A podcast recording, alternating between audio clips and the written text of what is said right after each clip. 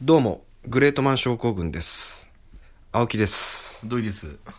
この番組は、有名人、芸能人、文化人、スポーツ選手を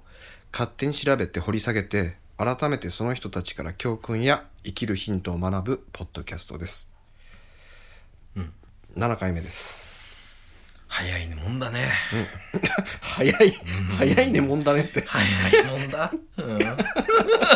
早いもんだでいかないんだ。早い。そこにね入れちゃうんだう。ん、早い。早いねもんだねって。うん。7回って早いよ、もそうう。うん。 ?7 週分だね。7週分って言ったらいいのか。うん。 7 2回目桁乗せたいね。そうだね。うやっぱ10回目はん。うん。 10回目って誰になるの俺7回目でしょ、うん。 8910回目どういくんだハードル上がるよね、そういう言いやっ方すぱる10回ってなったら節目だし、うん。やっぱり引きがあるというかうん。うわぁ。面白い人ハードル上がるな。言ってもだって1回目僕だからねあ、それもだいぶまあ、2, 2が重かったうね。んだから10回目のものはやっぱりいい出来のものをうん。用意していただかないとしてるよ、もあそうう。うん。メモリアルアーチ。決まってんの誰にするかうん。てかまあ、いいし話にしたい人はいっぱいいるからね。うん、うん。今後ただそれのうんメモリアルにふさわしいっていう人をただピックアップすればいいだけだ。長嶋茂雄いやまあメモリアルかまあお祭り男っていうイメージで今言ったんだろうけあど。中畑清か中畑清てかさ、もしかしたらもう入れてるかもしれないじゃんか。中畑清よ長崎清は入れないよ。資源は怪しいよね。いや入れてるかもしれないよね。長嶋茂雄はやらないでしょ、今後多分うん。いやわかんないよ。ややっちゃダメだと思うよでも長嶋茂雄意外にわかあ、でも分かってるかな分。かってるよ昭和のスーパースターだよ立教大学入ってとかね。うん、そうだよね。長嶋茂雄と六大学野球ねアントニオ猪木をやっちゃダメだと思うあ、そういうのがあるんだ。いやなんかなんかボーダーラインない、うん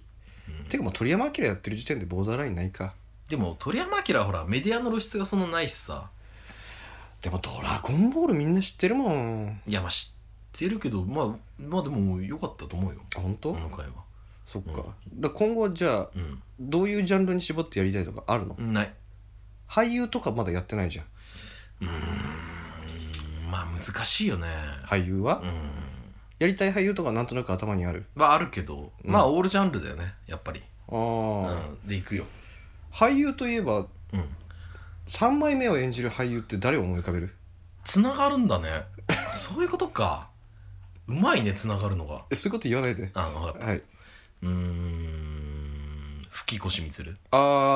ー平田充平田充。うん。んあとはそうだねまあそこら辺かな3枚目三三枚目それっていうかさあそれ名バイプレイヤーかそう名脇役だな名脇役だよね。うん3枚目を演じる、だからままあ大泉洋とかあ、あー、そうだね。ん今だったらそうだねそう。だねあれ三枚目って感じだよねそうね。あれ3枚目だね。香川照之は違うなあれ主演じゃないもんね。うんそうだねうん。あと西田敏行とか。あの人も主演じゃないもんね主演でしょ。あ、今は違うか。でも釣りバカ。釣りバカはそうだね釣りバカはあるけど、うん。うん浜田岳とかも三枚目って感じするけどねだから筆頭じゃない若手の3枚目の。あまあ浜田岳だよね、うん使いやすいよね、うんあいつはそう。うんで、今回、まあ、うんやるのが、うんまあこれはね昔ケーブルテレビうち引いてて、うん僕の部屋をねうその時に「チャンネル猫」っていう番組あるんん、だあ知ってるよあ知ってんのうんチャンネル猫見てるよ見てん俺のケーブル引いてるもん、あそう、うん、チャンネル猫見てるチャンネル猫みに見てるよ。何 チャンネル猫見てるチャンネル2個って何、2個あるのチチャャンンネルネル猫っつってやってんじ知らないゃよ、ん。うん、やってんの。あれって昔のドラマよくやってるじゃんうん。え知らないのいややってるやってるやってる。見てるうん。何見た最近うん、いや、最近は、そうだね。パパと呼ばないでとかやってたね。パパと呼ばない杉田香織の。マジかよすげえなうん。俺今から言うのうが、ん。石立哲夫なんだよやべえ。でしかもその僕が「チャンネル猫」これねもううん67年前ぐらいなんだけど、うんパパと呼ばないで」っていうのを、うんうんチャンネル猫で見て、うん。あ昔のドラマやってんなと思って見てたら、うんその石立哲夫っていうね、うん。役者さんがすごくインパクトがあって、うん。うん。で演技もうまくてうん。すごく好きになってうん。あじゃあ今回やってみようかっていう話をしようとしたんだけど、うんすごくないまさかパパと呼ばないでって君から口に出ると思わなかったよわざとやってる君から口から君の口からかう、うんん、いやもう最初に言ったのが何か忘れてるか ら大丈夫だと思うあそうんすごいねていうかなんでえ見て見たことあるのパパと呼ばないでいやあんまりないけど、まあ、杉田薫がちっちゃい頃ね出てて、うん出てた出てたまあなんかあの松本人志もうん「パパと呼ばないで」あああいつ超好きらしいの放送室でやってたのうんああそれでなんかもう全巻持ってると俺は、えでえパパと呼ばないでだけはもう別格だと、あれ見るともう泣いちゃうんだと俺はわかるっていうのでわかるあの結構熱く語ってたイメージがあったから、うんうんまあひさ松本人志の放送室つながりだけども、うんじゃあちょっとやってたから、うん俺もじゃあたまたまちょっと見ようかなって思ってなるほどね、うん僕は何の情報もなくてうたまたまやってて、うんそれを 見たんだけど、んうん、確かにそう泣けるしすごいホームドラマなんだけど、うんものすごく、まあ、杉田薫もその時可愛いしかわいいねで石立哲夫ってその時初めて見たんだけど、うんもうやっぱインパクトがすごくていやいや顔ねがだってもう圧がそう眼圧がすごいからね眼圧すごいよねまあ、この人のまあちょっとうんうん生い立ちからはあ説明していくんですけど、 3枚目かうんうんうんまあ、3枚目、まあうん、3枚目じゃない、うんうん神奈川県うん横須賀市出身、は、家業はいうん、養鶏業陽気鶏ねそうそうごめんなさい席が、横須賀市うん立沼上中学校ではうんバスケットボールに所属し、うん部員みんなで三浦高等学校へ進学を果たすとえうんバスケットボール部中学うんん中学校そうで部員全員でうん同じ高校行くって、なかなかすごい よそれないよ普通すげえ仲良かったんじゃない、うん本当に仲良かったか、うんそれだってありえないよ本当に過疎化がしてたかああまあまあ単で純もに横須賀だからねああいやなかなか横須賀って言ったらまあ普通に田舎でもじゃないよじゃないじゃない全然ね全然違う、はあすうごいん、で高校卒業後、うん俳優座養成所、うん第13期生としてうん文学座座員を経てうん1970年うん奥様は18歳の主役に抜擢されうん大ブレイクを果たすあ奥様は18歳わかるでしょ、あわかるねまあ、この説明は今から言うんですけど、んこれ原作は少女漫画うん「マーガレットうん」今でもあるよねまああれとあんのかね多分あるに連載された俺リボンしか読んでなかったからわかんねえよリボン読んでたのリボン読んでたよ俺も読んでた本あさりちゃんでしょ当そうそうそうそう、うんに連載されたラブコメディはで簡単にあらすじを説明するというん先生とうん生徒がうん結婚していることを隠してうん学園生活を送っているがうん次々に事件に巻き込まれうん秘密がバレそうになるというものうんうんまあ分かりやすいよね、うんうんわかりやすいね、うん、で漫画原作のドラマに最初は強い抵抗を感じていた石立はうん本作を単なるドタバタ劇に終わらせまいという意欲のもとにうんセリフのやり取りでうん面白さを表現するうん衝撃うんの効果を狙った演技プランを提案しうんセリフのメリハリとうんリズム感を強調してうん対話のスピードを通常よりもうん大幅にテンポアップしたうんでこれ30分ドラマなんだけどうん1時間ドラマ並みのセリフを取り込んだと、はいはいはいはいまあ、テンポは良くなるからねああじゃあだいぶあれだねこの演出に携わって携わったってことだね、いくつだその時その人わからんまだわからんはい、ごめん、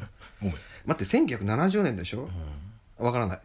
あその結果本作は放送が始まると同時に人気を獲得し、あ最高視聴率ーうんなんと33.1%を記録すごいじゃん、うんおしん並みじゃんおしんおしんおしん50ぐらいじゃないああマジぐらいか50いってないっけいやすごいでもうんおしんすごいっていうのは聞く多よ、ね、分民放始まってあれ NHK だよあそっかはい、おつーでしょそうそうそうそうこのため2クール26話の投げ、放送予定がう1年間53話に延長されたん、もう普通に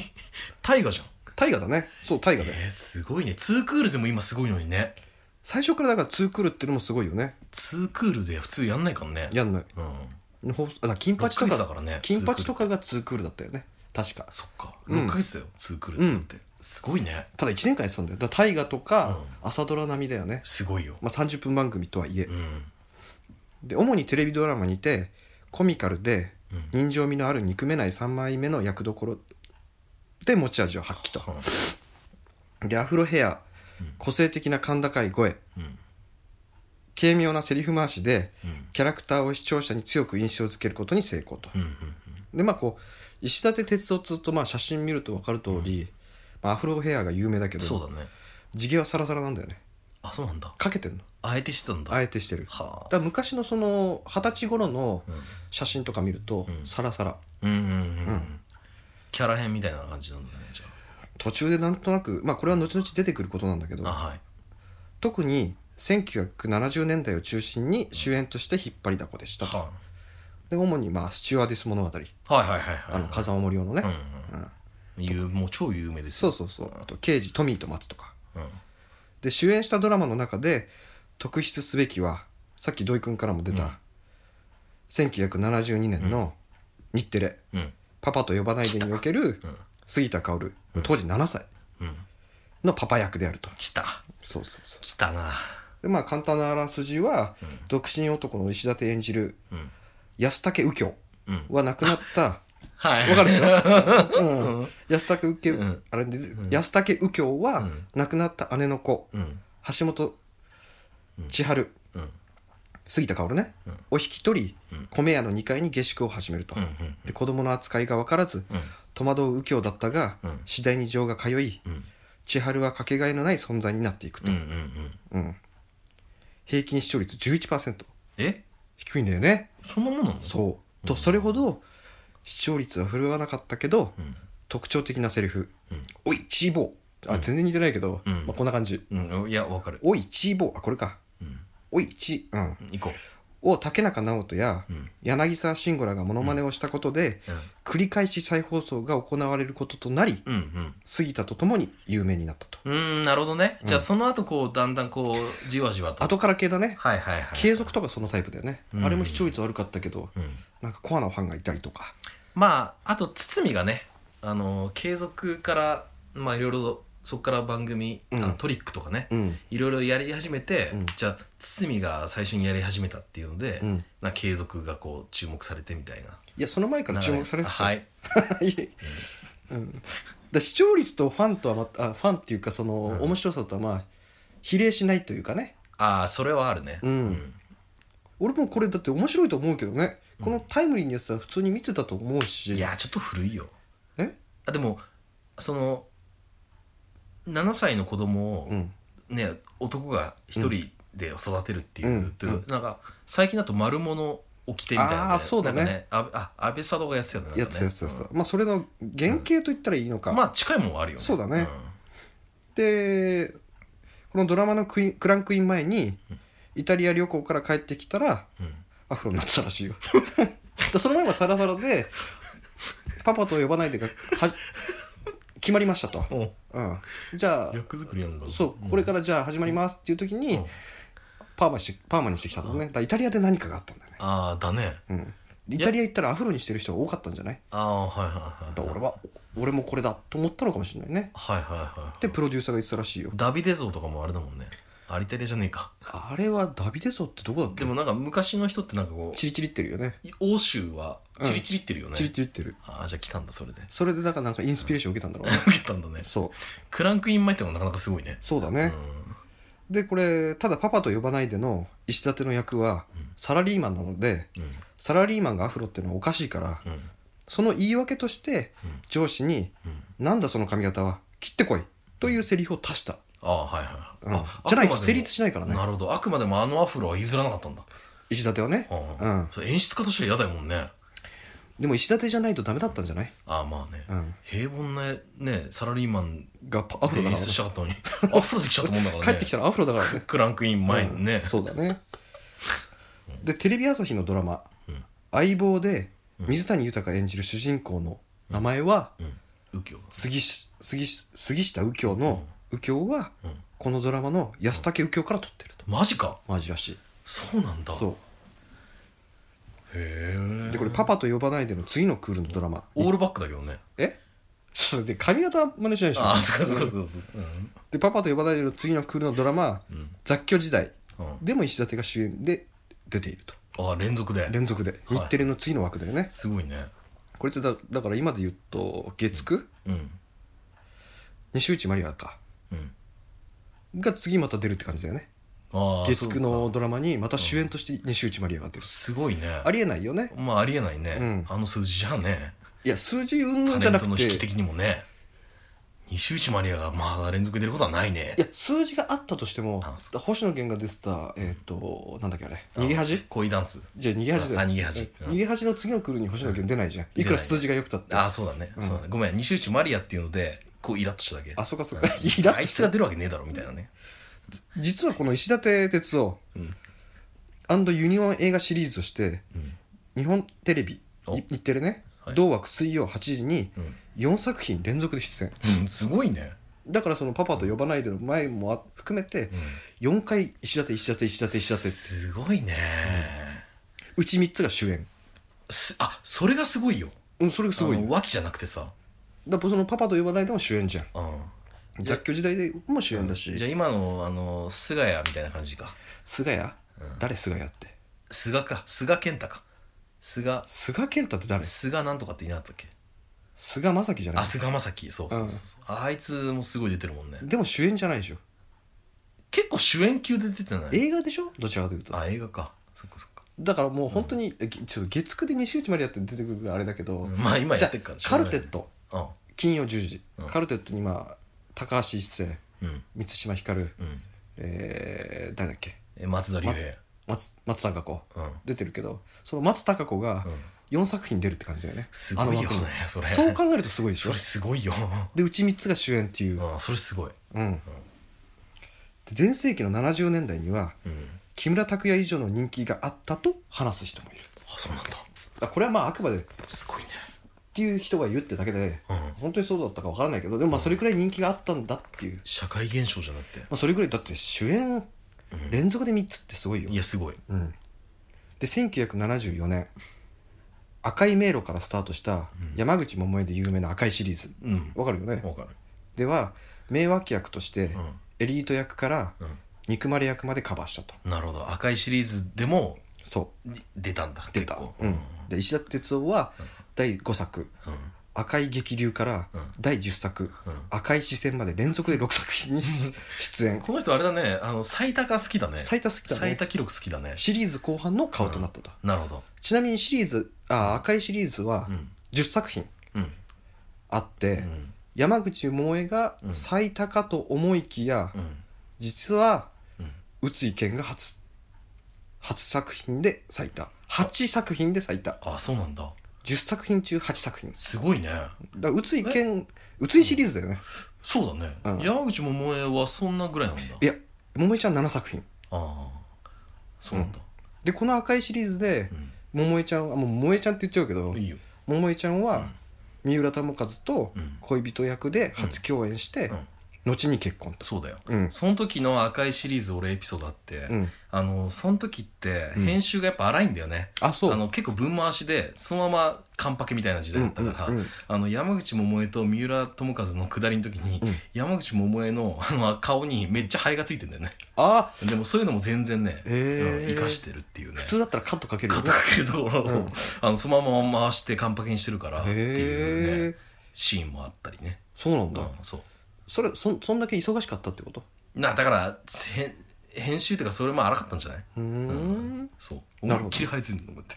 でも「あたし」みたいな、うん結構シリアスな演技しててあの受けたっていうへえそうそうそじうゃあまだ残ってんだそのハエハエがいるよずっと出てるよ、 そうなのでこれ最終作でもある10作品目の赤いシリーズの「赤い視線」でうん、山口百恵の芸能界引退作品となった、はいはいはい、うマイク置いちゃったんだねついにそうだね、うんまあそのドラマでの引退作品でうんメディアとしてはまだ先に「夜のヒットスタジオ」が最後だったんああそうだだうんうんそうかうんそうだそうだで赤いキャス赤いキャストじゃねえや赤い視線の、ちょっと先言っちゃったよね、うんガン赤ダムい視線のシャーシャーみたいな感じ、赤いキャストうんうん赤い視線のキャス、うもうさうん赤い視線のキャストを見たんだけど、うん今じゃ考えられない濃いメンツとはいはいはいまず主演山口百恵ねおうで三浦友和ねう石立哲夫ねんうん宇津井健ねすごいよ小林の年次さんねうん安ルイスねうんで坂上二郎ねうんで前田銀ねすごいねで三國連太郎っていうすねごいじゃんかすごいよねもう誰が主演でもいいよえそうだねうんだから三国連太郎だとエロくなっちゃうから ねあエロあ、くなるか釣りバカになっちゃうから 確かにそううねん。うん。そうだね。だから結構濃いメンツだよねすごいね。うん、今で例えばこのまあうん。濃いメンツで集めるっつったらうん。主演誰にするえやっぱり、あれじゃない濃いメンだよ濃いメン山田孝之とかじゃないあ主演うんああ一番いいじゃん、山田って。まあねうん。だからそれに、うんあのー、渡辺謙とか、ああうん濃いねもうそこら辺がもう浮くんじゃないの渡辺徹とか渡辺哲とうか、んそうそうそうそう。左とん平左 と。あとはあとは、そうだね。そうだね。あと遠藤健健一。あ遠健さん濃いねうん、遠藤健一。あとは誰だろうやっぱたけしも入れたいね本当だったらまあ濃いね。まあアウトレイジみたいになってきたそうだ。 ねじゃあまもうどあアウトレイジは濃いメンツ入れてるよね。あれいや濃いメンツっていうかヤクザのメンツだよねあまあそうだね。うん。じゃあ石立に戻りますとはい。あと有名なのが85年のうん。小泉京子初出演ドラマうん。は「少女に何が起こったかあはいはいはいは」い。名前で聞いたことあるでしまょ、あまあ知ってる知ってるう知ってる。ん、での刑事役、うん毎晩午前0時にうん。キョンキョンの前に現れうん。 「おい薄汚ねえシンデレラうん」。などと必要に罵る刑事役が話題になりうん。後にうん。小泉が NHK 連続ドテレビドラマ小説うん。 「あまちゃんはあ。」にうん。主人公のうん。能年玲奈の母親役で母親役で出演した際うん。うん。古田新太演じる荒牧太し太いん太一かうん。荒牧太一が捨て台詞で能年演じる天野真紀のことを、うん。あの薄汚ねえシンデレラの娘と発言しているああ、オマージュだね。まあ工藤勘がやりそうなはいはいはあい。確かにね、昭和も入れてね。そうそうそう、随所にあったもんね。あったねあまちゃんは。あったね、で演者としては評価されている石立ですが、うん。性格的にはだらしなくてうん。時間に遅れてくることは当たり前とああ、そうなんだ。時にはギャンブルをやっていて仕事に来ないこともあったと、ああ、すごいね。うん、また芸能界ではゆ指折りの腕っぷしの強さで恐れられていて、うん。あるインタビューは、まあ、これ吉田剛なんだけどはいはいはい。が元ヤクザの作家にうん「芸能界最強は誰ですか?」って聞いたらうん。 「それは石立だようん間違いないはあいつは本職にも一歩も引かなかったうん」と答えているあ。はで斎藤由貴主演のあ。 89年のドラマうん。うん。 「湘南物語」はの収録でい。うん。毎回遅刻してくる石立にうん。共演者の藤達也があ激怒しあ。うん。彼に殴りかかったとやばくね藤達也が。藤達也が。藤達也が殴りか V シネじゃんか。かそうだうねん。で殴りかかってるやつが石立哲夫っていう ねあの長身のアフロだからうねん。で一説には遅れたくせに石立が逆ギレして手を出したらしい、まあうん、でそのごたごたで石立は降板してうん。ドラマ上では突然外国に行ってしまったという設定だったああ、なるほどね。うん。だって急にいなくなるからねそうだね。ん、で私生活では1968年に古いな。女優の吉村これなんて読むのわかんない。ミノルコよしこよしこかな、うん。よしこと結婚したがうん。約25年間の別別居生活を経て25年間別居生活だよそれさ、もりお別れてう、るよね別れてるよ。うん。 1998年に離婚うん。離婚会見では25年間で2回ほどしか会っていない、うん今は顔もわからない状態と発言しているまあ、ある意味面白いよ。その名言だよ、それ。でバラエティに出ることは非常にせ消極的でうん。石立の影響もあってか、うん杉田薫もバラエティに一切出なかったとはいはいはいはい。師匠みたいな感じだからね石立あ哲まあは、まあそうだね。お父さんみたいな感じだから、うんまあ、コミカルな人物像とトラブルとは逆にうん性格は非常にシャイでうんドラマの休憩中はうん喫煙所でずっと一人でタバコをふかすような人物だったとうんうんで晩年のバラエティ番組へのひ出演ん晩年のバラエティ番組への出演も消極的だったが、うんバラエティ番組でブレイク前の杉田がは石立とセットが条件でと出演交渉を頼むとい。うん俺が承諾すればお前は出れるんだなうんと言ってうん出演しており義理方さもあったとはあじゃあつながりはあるねうん二人のねうんなんか見えないね。そうだね、うんちなみにその番組そのバラエティ番組っていうのは「さんま御殿」ああなるほどでその出演をきっかけに石田石田あ石田じゃねえや杉田はうんバラエティでブレイクする、ブレイクどころかそう俺だからうん最初なんか石立に習ってうんバラエティ出ないってうんいつ方針だったんでうしょ杉ん田、うん、俺それが笑えてきちゃって、うん嘘つけと思ってめちゃくちゃ出てたじゃんとかと思っていやいそやの後だから出なかったんだよねあーその石立がバラエティに出ないんだったら、うん私も出ない、うん俳優はバラエティに出ないんだっていう、うんその教えじゃないけど、うんそういうのを見てたから、うん私も出ないだけど、うん杉田薫はこの女優として低迷するんだよね、そうだねうん、うん、そこでまあバラエティにオファーがあって、うんじゃあ石立とセットでっていう条件でそれが俺が出ればお前が出れるんだろっていうんだったら、うんじゃあ出るよっつって、うん出たくなかったバラエティに石立も出てるっていう。ああなんか娘のお願いだからもうしょうがねえなって感じだよねそうだね役引きずってる感じだねそうだねうんいや引きずってるでしょうんうんで70年代80年代と超売れっ子演技派俳優だったのに、うん90年代からうんドラマの出演が激減しますとそうだねうんで見たことないもんねうんない俺覚えてんのはわかめラーメンの CM に出てたかなっていう何それカップスターのそうわかめわかめっつって全然覚えてないわ俺はなんとなくうん幼少の頃の記憶としてうんそれがいた記憶はあるあーでも正直俺はすいません20年以上すいませんっててかまともに見たことないねうんそうだねまあそうだねだからもう90年代は出てなかったから、うん僕らの世代だともうドラマには出てないうんしそうだね映画にも一切出てない出てからないねで諸説あるんだけどうん85年頃からうん熱血青春ものが陰りを見せ始めうんトレンディードラマが台頭したとはああいう枠あるじゃんい石田純一とかねそうそうそうそうそうそう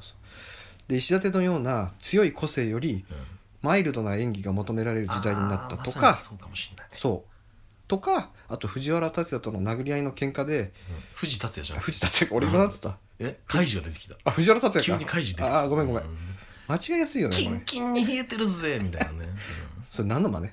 やごめんカイジのカイジの方がいいかうんそうそうで現場では使いづらいという雰囲気になったのではないか、まあそりゃそうだねうんもしくはその両方かまあだから分かんないよねっていうかでもあのまあ裏の事情は俺もたまに聞くけど、うん正直あのスタッフ受け悪いとだんだん遠ざかってくるよね、でも、うん武田鉄矢みたいにスタッフ受けが悪くてもうん出てる人もいるわけだから、あれはもう超越してるからじゃないのいやこの石立も多分超越はしてるんだろうけど、うんそれにも増して何かがあったんだろうね、うん何かそのもっくんがなかなかドラマに出ない理由と同じ匂いが する確かにねもっくんだってあんだけ、まあ